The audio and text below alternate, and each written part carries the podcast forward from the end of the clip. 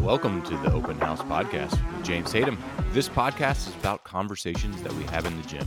Everything from training methods, technique, massage, and other odd topics that come up.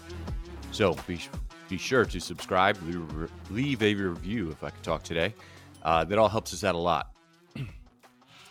all right, so today we've got George and Andrew. Um, what's up, guys? Not much, man. Thanks for having me on. Yeah, yeah, just been training, uh, getting ready for this other podcast. You know, get the weekly occurrence going, having fun. Yeah, yeah, yeah. It's been fun. I've enjoyed. Uh, I've enjoyed the consistency of these podcasts. Um, and you know? Now we're starting to get a few more uh, new people on. Um, so Andrew, uh, Andrew uh, Stiegelman, right? Stegelman. Stegelman. Close. All right. Uh, doctor of uh, physical therapy. Yep. Nice man. So uh, Tell us a little bit about yourself. What uh, you uh, you run a gym, you um, or you run a uh, a PT and kind of like a performance type uh, mixture, and you're a weightlifter. Yeah, so I uh, I got into weightlifting uh, probably I think it's back in like 2015 or so. So I started in CrossFit. Actually, you were one of the uh, kind of inspirations early on, James. Kind of following you over at uh, Muscle Driver um, it was kind of cool to watch, you know, guys like yourself throw on throw around some big weight. So that got me kind of interested in getting into weightlifting. Uh, I went to PT school uh, to become a clinician, and then coming out of PT school, I decided to start my own practice, uh, Segelman Performance. So what I do at Segelman Performance is I have an online uh, coaching and programming platform where I work with barbell athletes, specifically weightlifters and CrossFitters, and I help them get stronger, improve technique, and avoid injury. Yeah, all uh, very useful things. Yeah, 2015 was kind of that like um, that peak in weightlifting. I think that's yeah. like when the United States was like really excited about weightlifting. All the CrossFitters were like, ah, I think I like weightlifting more than CrossFit, and then it just had this huge boom. Um, and I think it started in like 2013, and it probably hit its peak at 15, I think. Yeah, yeah, for sure. So that was a fun time in weightlifting. Yeah, I was gonna say, didn't you uh, train at Westside for a little bit? How was that? Yeah, I did. Um, that was in 2017, right before I went to PT school. Um, that was like one of the defining moments I think in my career uh, because Louis just turned like everything I knew on its head.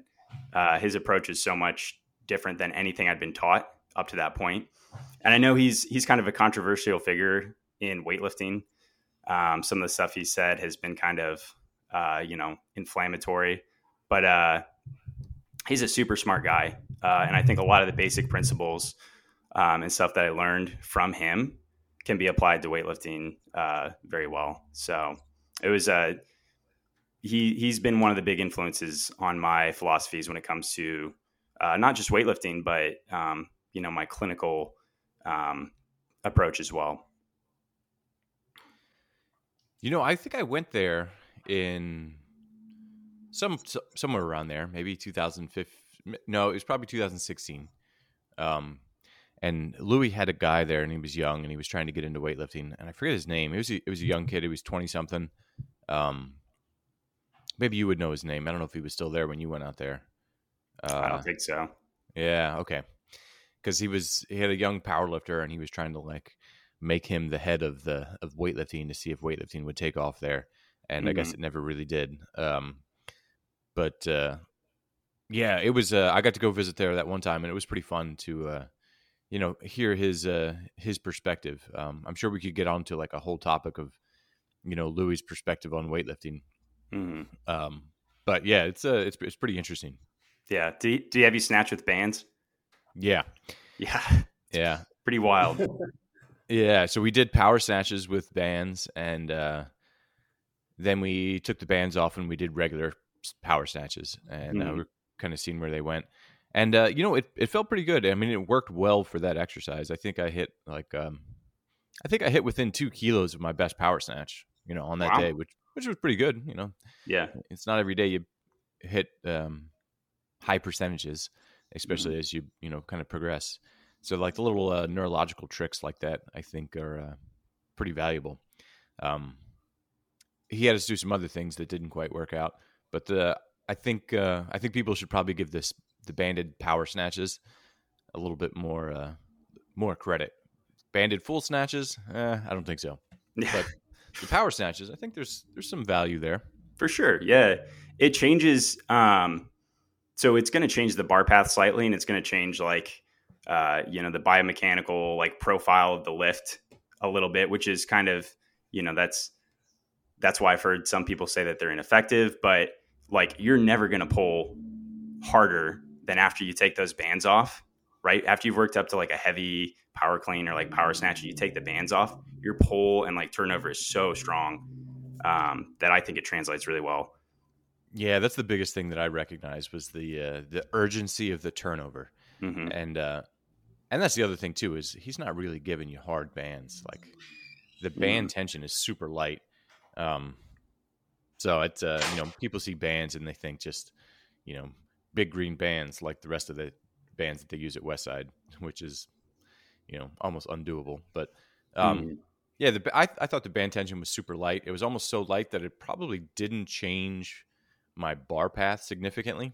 Mm-hmm. Um, and I have a I used to have a pretty big sweep in, um, so theoretically it would change mine a little bit more. But the uh, the the turnover and bar drop was the biggest thing that was like the big like um, the big change from a traditional lift.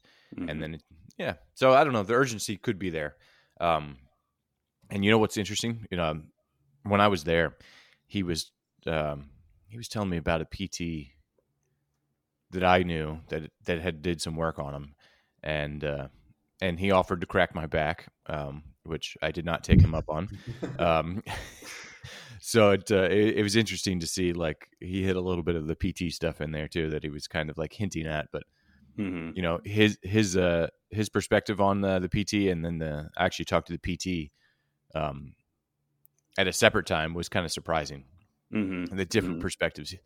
Uh, so it was a, you know, an, an, interesting experience. You know, a lot of valuable Absolutely. information coming in there. Mm-hmm. So when you were at Westside, were you training weightlifting or powerlifting at that time? It was weightlifting. Um, so actually, the reason I went to Westside um, was the gym I was coaching at in Ann Arbor, Michigan at the time. I was living in Ann Arbor. Um, uh, Casey and Natalie uh, Burgener were members at the gym. So Mike would come in um, and like I'd train with him. And I was just trying to get as much feedback from him as possible in terms of like getting better at weightlifting. Um, and he's like, dude, you move super well. Like your technique is great and everything. He's like, you just need to get a lot stronger. And he's like, I know someone that can get you a lot stronger. and I was like, all right, let's go. So he got me in contact with Louis Um, within like a week. And then I, I called up Louis. Uh, he's like, yeah, why don't you come out and train? So I basically took like a month off work and just moved up there to Columbus um, and just trained with him for like a month, twice a day. So nice. Did you get stronger? I did. Yeah. I was uh, a week, you know, I, I came from, came from uh, CrossFit. So I started CrossFit in like 2013 realized pretty quickly that I liked the weightlifting side of it a lot more. But I was still, you know, a relatively uh, weak CrossFitter at that point, and went to um, Westside, and I mean, he just helped drive up my squat big time, which helped, you know, bring up my classical lifts. So, and I think one, one of the biggest things that was valuable for me um, that I think it's lost in weightlifting a lot too is just the variation. So like doing all these crazy exercises like the reverse hyper, um, the inverse curl, I think that is a genius machine. Are you familiar?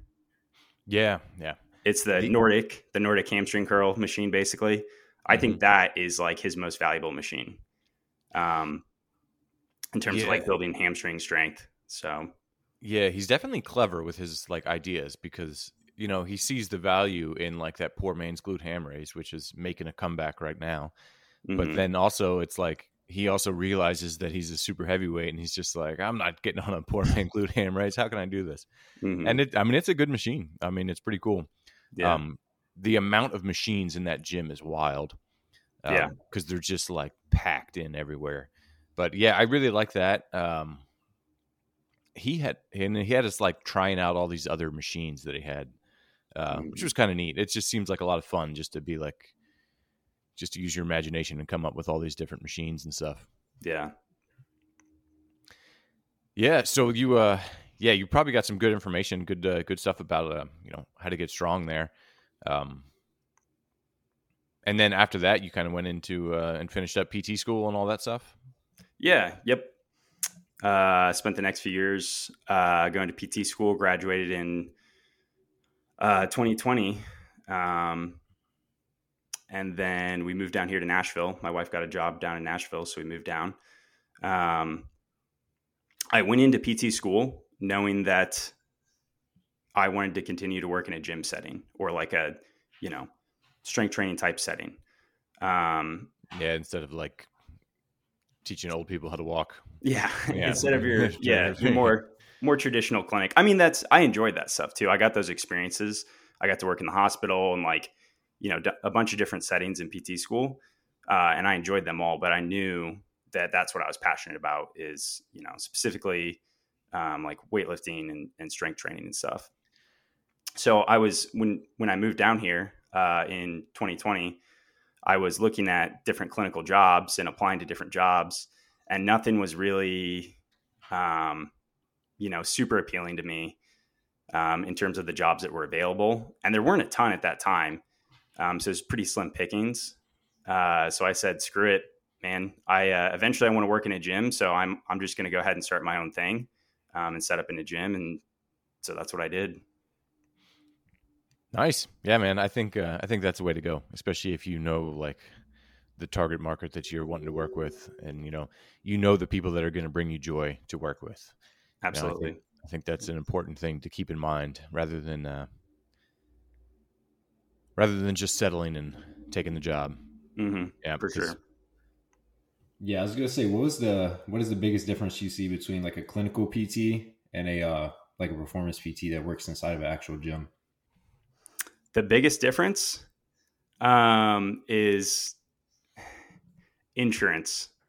Um, insurance is it's really the biggest hindrance when it comes to providing good care right? Uh, there's things you want to do that you can't do with insurance. They're looking for certain things um, in order to reimburse you and pay you the money uh, that that you know you deserve to get paid um, and there's restrictions on how long you can see patients and stuff like that um, and it is just such a nightmare and such a pain in the ass that you know these clinicians that do like cash based PT that don't take insurance and like set up in the gym, they're so much more free and c- can provide such better care than the people that are you know restricted by the insurance model. And it's not their fault. The people that work in the clinics, it's just that's the way the model works. Um, and so yeah, in my perspective, like I said, when you move away from insurance and you move to cash based or cash um, pay services, uh, it's the the level of care that you can provide is so much better. Yeah, I could definitely see how that would be the case. Uh, I knew some friends who were chiropractors, and it was a husband and wife chiropractor, and they uh, they moved to a cash based model, and they were like, their lives just got better. One, they didn't have to deal or hire somebody to just be like the person to call the uh, Mhm. insurance, which was a pain. And then two is they felt like they could actually just do what they wanted, you know. Yep. So it, uh, it- yeah, it's crazy, but you know the system gets there for a purpose, and then when you're doing something else, it just doesn't quite fit into that same thing, Mhm. um, which kind of sucks in some situations because you know some athletes have insurance and they want to use it, but Yeah. Yeah, so that uh so you do like strength and PT and so you're working with weightlifters. So one of the questions that I have, so I do uh I coach and I um I'm a massage therapist. So I kind of work with a lot of just um, odd little issues in weightlifting, and I was curious to see like what were some of the main issues that you see in weightlifters. Yeah, um, back pain. It's one of the biggest ones. Back pain is the most common. I mean, eighty percent of the general population is going to experience back pain at some point, right? And it looks different for different people. For some people, it's like debilitating, like they're on the couch for like a week and they can't stand up. Some people, it's just you know like an achy back um, that sticks around for a few days and then gets better. Um, so that's a big one. Uh, shoulders are obviously big, knees, uh, some hip issues here and there. Those are those are mostly the big things. Yeah. Hey, uh, hey George, do you ever have any back pain? Yeah, actually, I do sometimes. Um, down on the left side by like the the SI. Mm. How long's that Yeah. been going on for? Uh, it's been off and on for mm, probably um almost two or three years. Just doing all the army requirements and then weightlifting as well. So like rucking in the morning and then going lifting at night and stuff like that. Gotcha. Yeah, and then that's something that we've been uh, noticing too. Is in like your snatch catch, one hip's a little bit higher than the other, kind of leading in towards that. Um, so that's like, um, you know, maybe like the SI joint or something. But like some of the some of the big things there is that uh, you know weightlifting. What I found is the split jerk is the exercise that kind of causes most of the imbalance in weightlifting. Um, so I, you know, I always think like the there's almost, I mean, there's lots of different types of back pain, but kind of what George is saying, like on one side, like that SI joint maybe twisting, is probably caused by, you know, just the nature of the split jerk, always putting that one leg forward and kind of, um, you know, developing an imbalance. And uh, for me as a coach, I'm kind of on the, I am the, I am the minority by far where I teach people to do the split jerk on both legs to kind of help with that. And we do Mhm. both, like we do a lot of alternating step to splits and stuff, fairly heavy to kind of help balance out um, that main issues with the split jerks. Um, so I'd be curious to kind of see what, uh, if, have you ever experienced like a lot of that type of issue with, you know, seeing the, the imbalance in the back from split jerks and kind of how, uh, you know, you can't give a specific example because you don't have a specific person, but like a, maybe an in general answer of how you kind of go about that. hmm So uh, there's kind of a lot to that question. I think. First of all, Yeah, it's like four questions. no, it's totally fine. Um, it's always hard to determine what the specific source of pain is, right? Like anytime you have pain, all we can do is speculate. Um, we can just make, um, you know, theories based on the information we have, but you can never say 100%, oh, you're having pain. It's due to like this factor, right? Um, there's just no way to prove it. There's no way to rule out like every other possible option. Yep. Um, so that being the case, I I don't know that I have ever attributed pain, back pain specifically to the split jerk. Um, in like anyone that I've worked with. And the split jerk has never been, as far as I've experienced, something that really aggravates uh, or like increases people's pain when it comes to back pain. I mean, sometimes if they're like really overextending, you know, uh, and they kind of have that um, like super curved uh, back position, it may be aggravating. But in general, um, no, I would say that I I haven't experienced a lot of people where that seems to be where there seems to be a correlation there. Um, in general, I don't use a very biomechanical model. So the biomechanical model would be would say that if you move a specific way, it's going to place load on certain structures, um, more or less load on different structures, right? Which could over time lead to pain, um, right? Like if you if you move this way versus this way, um, this way could potentially cause more pain, um, whereas this way may not, right? Uh, when you look at like the scientific literature, there's not a great relationship between biomechanics or the way people move, the technique they use, um, and pain. So from from my perspective, I think that people move very differently based on a number of factors. So like you know, just just the way they're built, their like bony structure, uh, muscle makeup, like their experiences in the past, what type of sports they've played, stuff like that. Uh, all these like personal factors will play into how someone moves.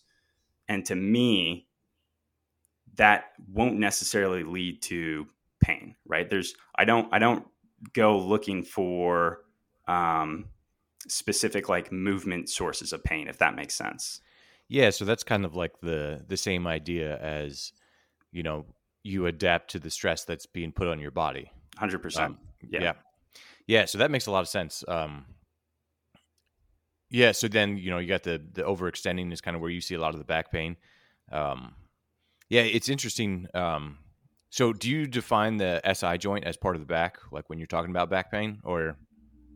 Yeah. Yeah. The the SI joints, that's one of those like super controversial areas uh, in like the clinical world because some people say that it's like super important and it's the generator of pain in like a lot of instances, and other people will say it's a fused joint. Right? There's like hardly any like movement at it whatsoever. So how could it possibly be the source of pain um, in anyone?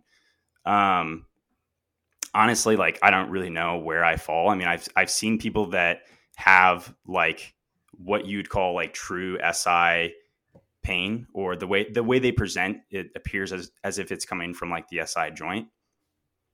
Um, but yeah, again, I don't. um, I don't know that it really would change the way I treat someone if it is F- SI versus back right? Um, the way the way I approach treatment is more of a functional approach, right? So, what are you struggling with? You know, what are your limitations? Let's try to get you better at those things, as opposed to me trying to figure out specifically what the structure and the sources of the pain. Because, like I said, that it it doesn't really affect the way I'm going to treat the treat my patient or my athlete. Does that make sense? Um, n- not quite. So, like, um, let me see if I can say it in my own words, see if it makes sense. So, you got somebody with back pain, and mm-hmm. you're not going to, let's just say SI joint, mm-hmm. um, and they're having, so your approach is they're having SI joint pain when they do this. Mm-hmm. Then your focus is like figuring out how you can make that not hurt while doing that. And that's yeah. kind of the main approach. Yeah, so so it it's it's going to be totally uh, totally dependent on the individual, right? The way they they present to me. But my my thing is that like I said earlier, we we never truly know what the source of the pain is. And we have all these fancy diagnostic tests that we're taught in PT school to figure out what the exact structure is and what's, you know, what's causing the pain. But to me, if someone has pain kind of in their back that runs down in that, you know, kind of glute area, Sure, it could be the SI, could be due to the you know lumbar spine too. You've got nerve nerve roots that like run down that area uh, that come from the lumbar spine. It could be a number of different things. Um, so to me, I don't get super worked up on exactly what the structure is. I try to figure out. All right, it hurts when you're squatting at the bottom of the squat, right? When you get a little bit of that posterior pelvic tilt, you kind of go into a little bit of lumbar flexion at the bottom of the squat. Um, so we say, all right, well, maybe let's keep you out of the bottom of the squat for a while. Let's still try to load you by maybe doing some box squats um, or whatever variation we can do to keep you moving. We'll give it some time to maybe calm down a little bit, and we'll try to progress you back into the things that were previously aggravating. Does that make sense? So it's kind of calm, calm down, allow the thing to calm down, and then slowly build back up. It's kind of a general rule. Yeah. Okay. Yeah, that makes a little more sense with me now. Um, yeah, so the um, I think that's a valuable system to apply, you know, in general too, just mm-hmm. for a lot of different issues. Um, the uh, sorry, I'm making my getting my my situation set up over here a little bit. Uh, little technical difficulties, but we're good now. Um, yeah, so I know back pain's kind of like that huge, you know, it's kind of a a lot of vague stuff kind of all in there with back pain. Um, but uh, so you've got uh, what else do you see kind of like as your main issue for uh, for weightlifters? Uh, knee pain's kind of a big one. Nice. Um, yeah, I mean that's. I, have you guys had knee pain at any point? Anterior knee pain? Uh, more so it's like uh tendonitis, but nothing too serious. Yeah. Is it so? Is it like just below the patella or the kneecap? Yeah, patella tendonitis. Yep. Yep, that tends to be the common one. Yeah. Um, yeah, that's I mean that one's super common. And that one's I mean I've I've dealt with that personally. Um and that one to me is a uh is a load management issue, right? So load is going to be the thing that aggravates it, right? If you're doing a lot of volume or maybe it's intensity that like sets you off and uh, aggravates it, makes it worse. Um, so load can be the aggravating factor. Load is also the way that you cure it, right? Or the, the way that you treat it.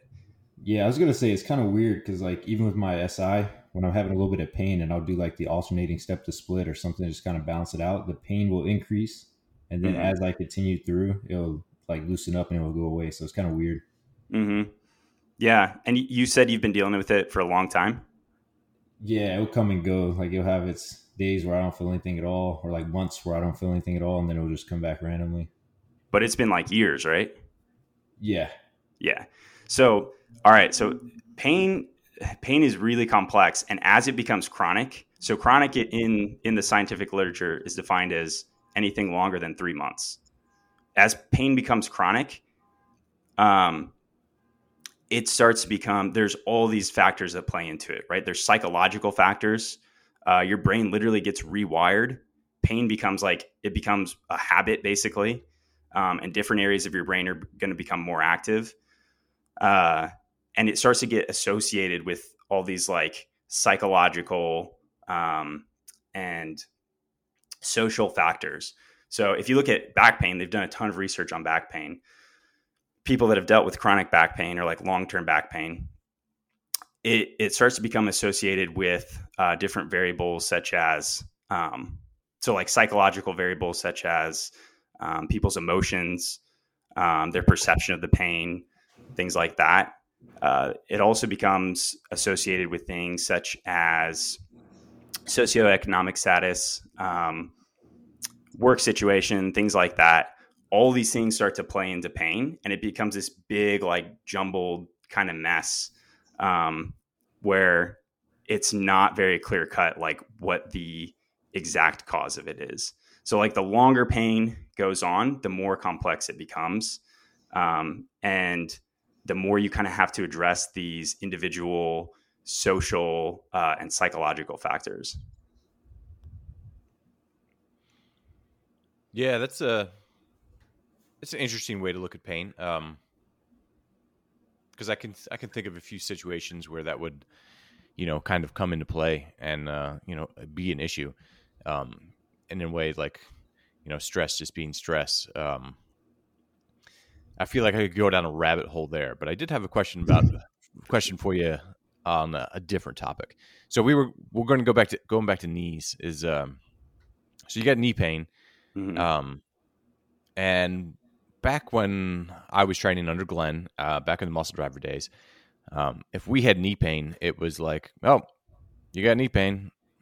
Maybe it'll go away. Keep training. So there was no change, and uh, and then most of the time it would, and uh, and then I would talk to other people like um, like uh, there was a a guy that was uh, training with uh, John Broz, and we were at a competition once, and we were sitting in the stands, and we were all just kind of sitting there doing all right, you know, um, watching the weightlifting. And he looks over at us and he's just like, "How can you guys do this?" Like, and we're like, "Do what?"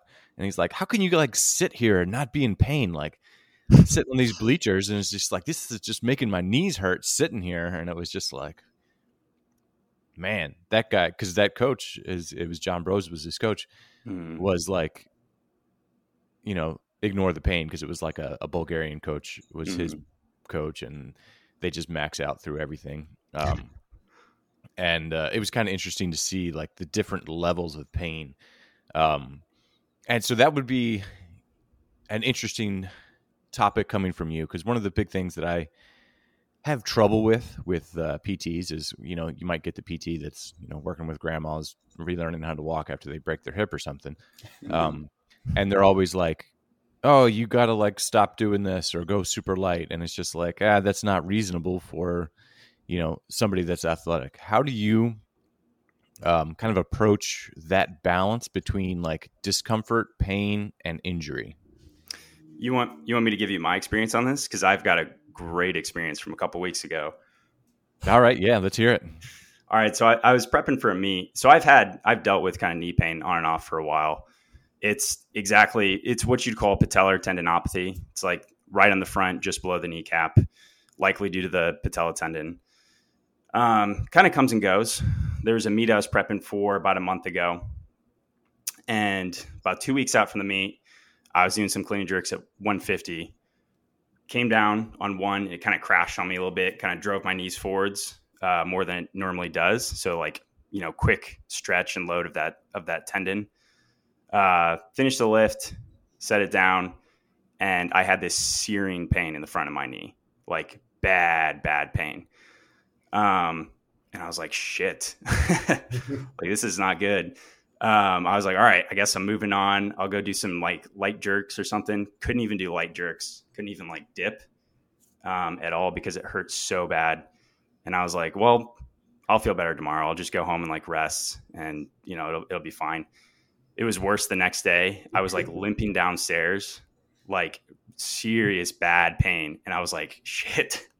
like I guess I I might not even do this meet. Um and so I feel like a lot of people in that situation would be like, you know, kind of like scared or concerned. Um, with my education and knowing like what I know about pain, and kind of like like I said, that weird relationship with like um, chronic pain. I knew that I likely had done nothing damaging to tendon, muscle, bone, anything like that. Right? It just probably got flared up for a number of reasons. Um, you know, wasn't sleeping super well uh, dealing with some other life stresses and stuff, um, whatever it was. Um, I knew that I could still continue to safely load the tendon. So that's what I did. I would go in every day and I would do heavy pause squats, just work up to as heavy as I could. And it hurt pretty bad, but it wasn't like excruciating. It was really that like fast, fast stretch that was like the the super aggravating movement, which is why I do the pause squats because I could at least get down to the bottom and then drive up. And it hurt, but it wasn't bad. So I do those every day. Go in, do a heavy pause squat each day, just kind of try to build and build and build. Each day got a little bit better, a little bit better. I was actually able to do the meet um, and d- did pretty decently at it. And then the following week after the meet, I matched my maxes uh, on my snatch and my clean. So that's like a three week swing of like excruciating p- pain to being back to where I was like training 100% basically. And my my approach like I said was to load the tendon in a way um, that wasn't excruciating.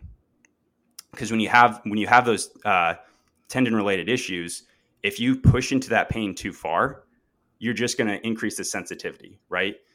Uh, of of your tissues. But if you don't load them at all, you decondition them, right? They're going to lose their strength.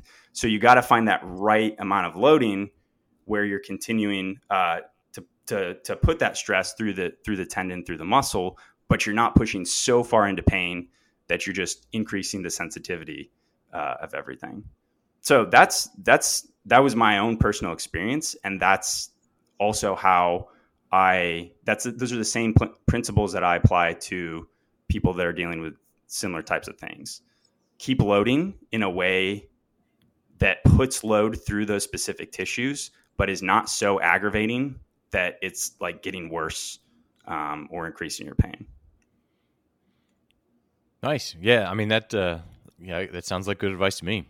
Um, yeah, it's interesting because it, it, a lot of people will get that you know that knee uh, that knee pain that um, right there in the patellar tendon just because you know the nature of weightlifting it's uh, it gets a little bit overused mm-hmm. um, so the uh, george you ever have any knee pain Um, since I've stopped running and rucking so much, my knees have been pretty good. yeah, yeah, that's the that's the real running's the if you like what is it like 80 or 90% of runners are like experience inner or injury at any point? Yeah so when i was active duty i was running anywhere between 15 to 25 miles a week some weeks and then i would go and train weightlifting at night. So it was insane. Jeez. That's too much. Yeah. Yeah it's a lot of work. His work capacity is up pretty high right now though. So we're going to take advantage of that. Oh. Um drop my mic. All right. Um yeah, because we uh, we've got another guy on the team. I'm not going to say who it is to give out his uh, medical information and all that stuff, but he's dealing with some knee stuff, mm-hmm. and uh, he's working his way through and figuring out the best way to uh, train around it. And uh, I think this will be a good one for him to listen to. Um, yeah, I would I would suggest. So you you have to get creative, right? So everyone's going to respond differently. Uh, my my situation is not going to apply to everyone you might some people I have do like box squats, so I have them avoid the very bottom of the squat.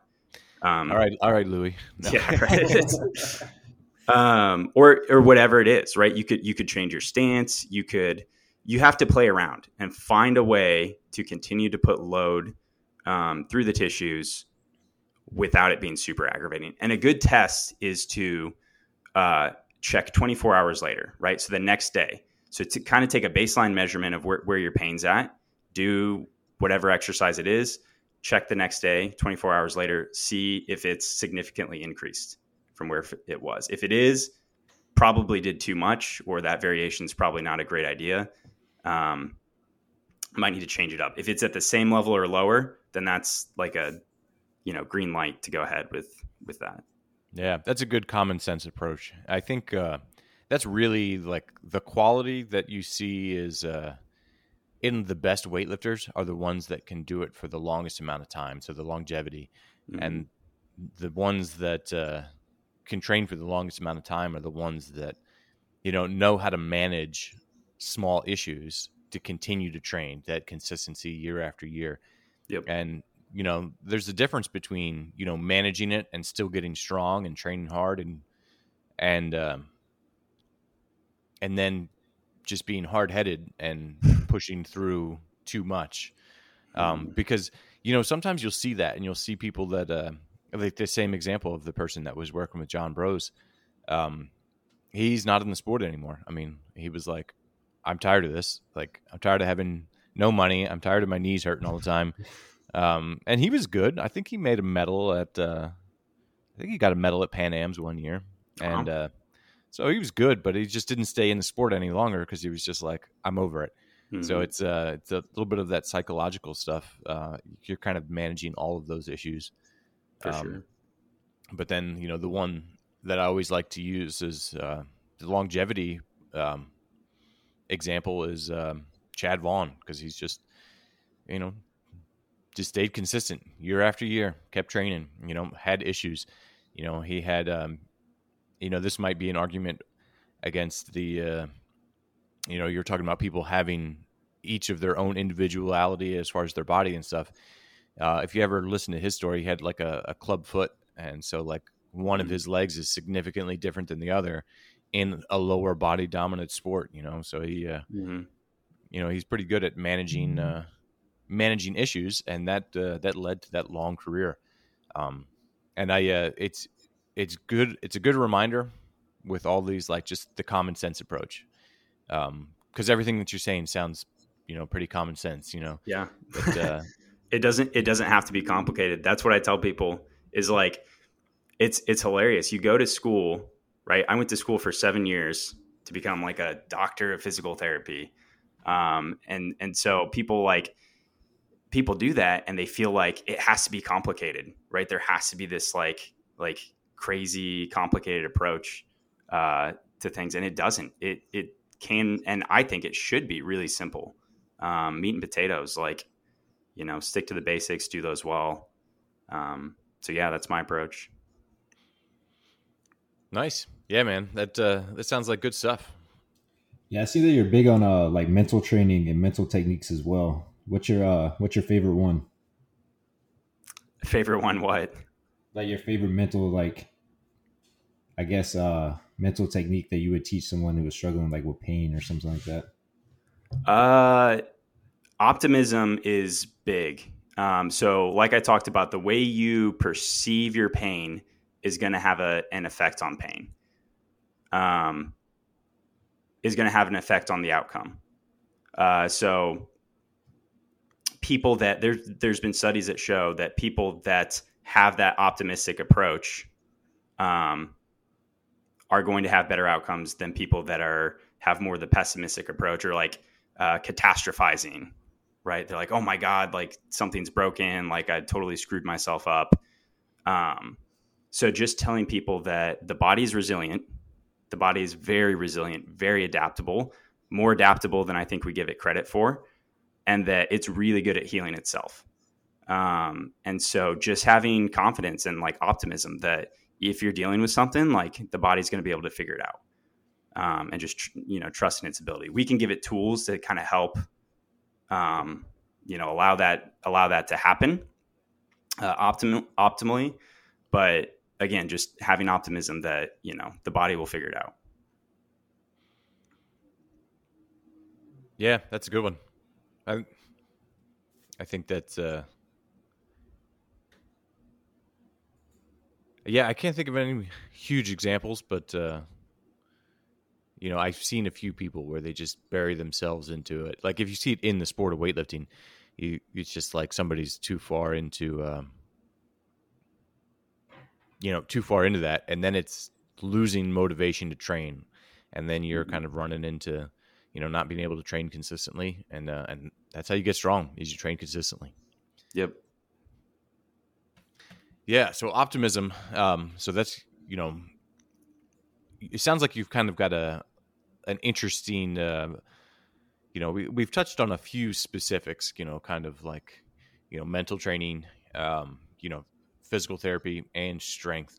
It sounds like you're kind of like a you've got a whole system kind of worked out with your gym. So how does it uh just to get an example of your system like um let's say you get a weightlifter comes in, um, and and they want to be good at weightlifting, kind of what would be your general like? You don't have to get too complex with this, but like the first three months of training, what would that look like? You don't have to go down to like exercises. It could just be like, you know, the 1st mm-hmm. month is technique, second month is, I don't yeah. know, just to get an idea of how you kind of incorporate all of these different. Uh, yeah. Yeah. Does that make sense? What I'm saying? Yeah, absolutely. yeah. So everyone I bring on, we sit down uh, and have like an initial onboarding call. Uh, I'll use that to go through any past injuries um, or anything they're dealing with, um, and then based on that, I'll be able to kind of customize their plan um, around like any issues that they've had.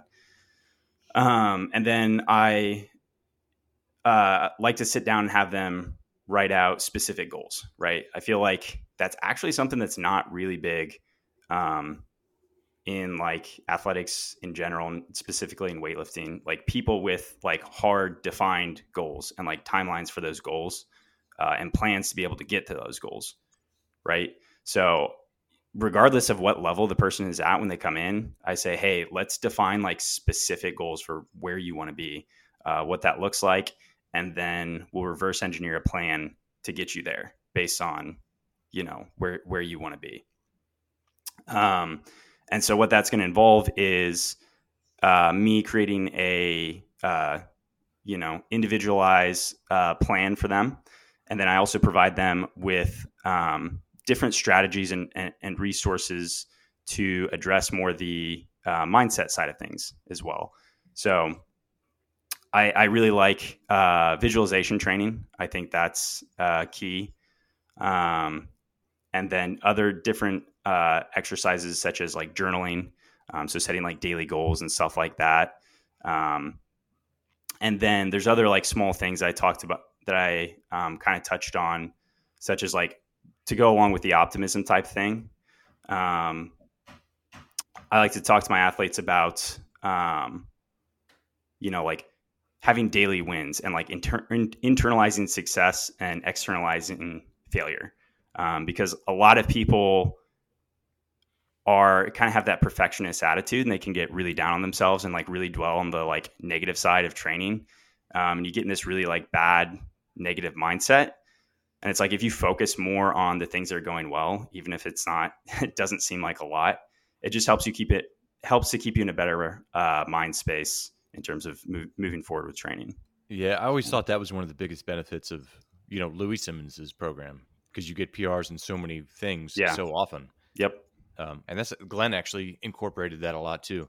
You know, a, a, PR in some random complex is a PR. You know, a win is a win. Yep.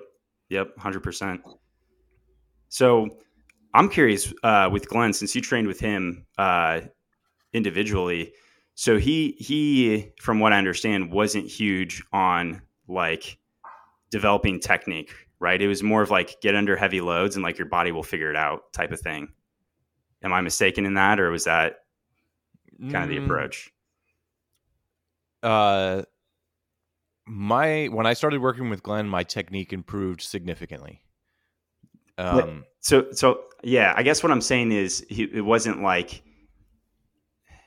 I don't know. So there's there's like the whole school of like you know you need to like hammer technique at like light weights um, before you're able to like lift the heavier weights versus like getting under heavier loads and like having your body develop technique under those under the heavier loads.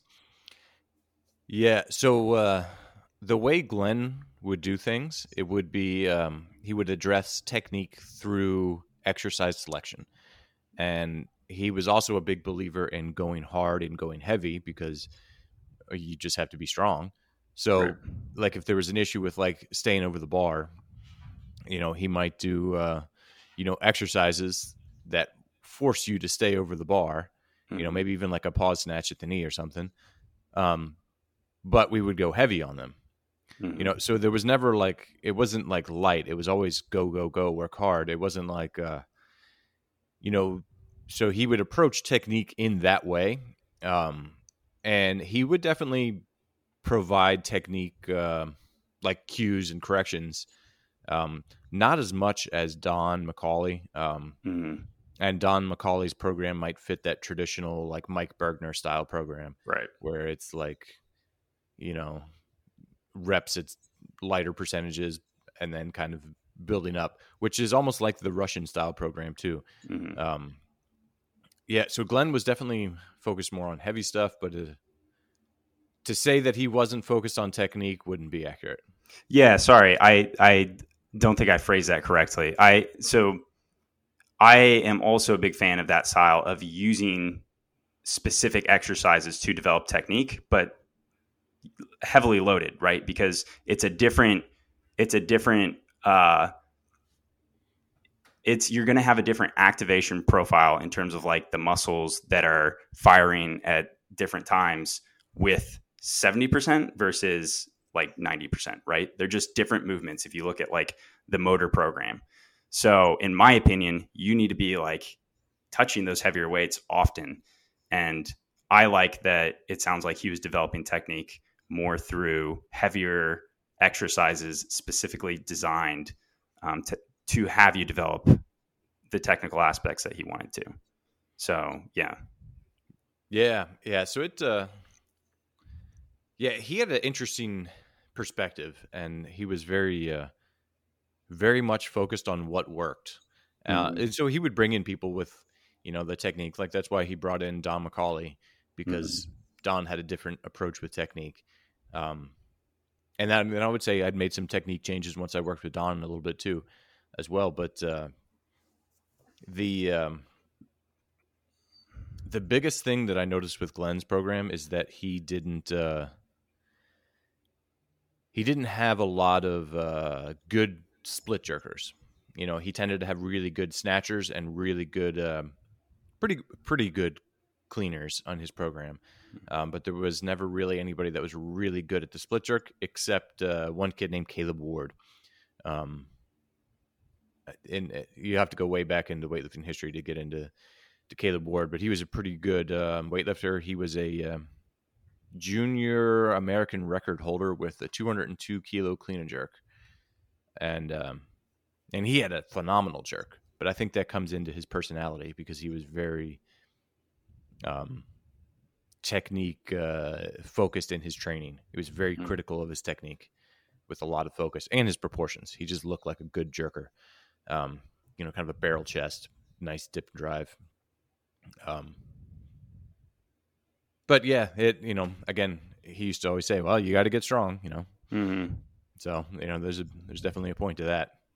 What uh, what do you think makes a good jerker? Hmm. what I have found with the jerk is, uh, I, I think it's the most technique and position uh, dependent. Uh, what Glenn would do, um, would he would put it at the end of the workout because it would always be after the clean and jerk because he liked the idea of, you know, snatch and clean and jerk, you know, done in the competition format. Um, and so everyone would be worn out by the time they got to jerk, and so it didn't get as much, you know, um, it didn't get the the front end of uh, the athletes' of attention. Hmm. Um, and I, I think that's probably what hindered it. Um, but then I think there's a lot of uh, you know technique uh, and proportion type stuff that makes a different jerk or somebody good at a jerk. Um, but uh, that is a pretty in depth question too. Um, mm-hmm uh, eh, just with fewer words than my first question to you. Um, but actually, I have to. Uh, I've got to go pick up my son from school, so I actually have to cut this a little bit short. Gotcha. Um, uh, the one other thing that I was thinking that was going to be interesting is you were talking about goals. Uh, me and George actually had planned for our next podcast to be talking about goals. So uh, that's a little bit of a, a uh, little bit of a a tease for next week if you guys want to listen into next week's podcast. Um, but again, yeah, thanks for coming on, man. I think we got a lot of good information. Um, sorry to uh, to cut that a little bit short, but you know it is what it is today. Um, yeah, thanks for having me, man. It's it's been a blast. Yeah. So where can uh, where can people find you if they want to reach out to you? Uh, I need to update my website. Um, but I I would say Instagram is where um, I'm I'm most present. So if you follow me on Instagram, uh, you can always DM me on there. Um, and yeah, awesome. And George. Yep, you can find me at uh, George81kg on Instagram or the House of Weightlifting page as well. And thanks for coming on, Andrew. Appreciate it. Yeah, man, I appreciate you coming on. Um, uh, one last uh, announcement: we might be doing a live stream of the weightlifting meet this weekend. If you want to check that out, it might be on Facebook. Weightlifting starts at 10 a.m. Eastern time, uh, and that's when the little kids are starting. So there's going to be some, uh, like my daughter's going to be doing it at seven, and um, and then we'll kind of go all the way out throughout the day doing weightlifting sessions. So tune into that if you want to watch some some live stream local weightlifting competitions, and um, yeah, and then again next week for uh, goal setting. Nice. Thanks for coming on, Andrew. Thanks, guys.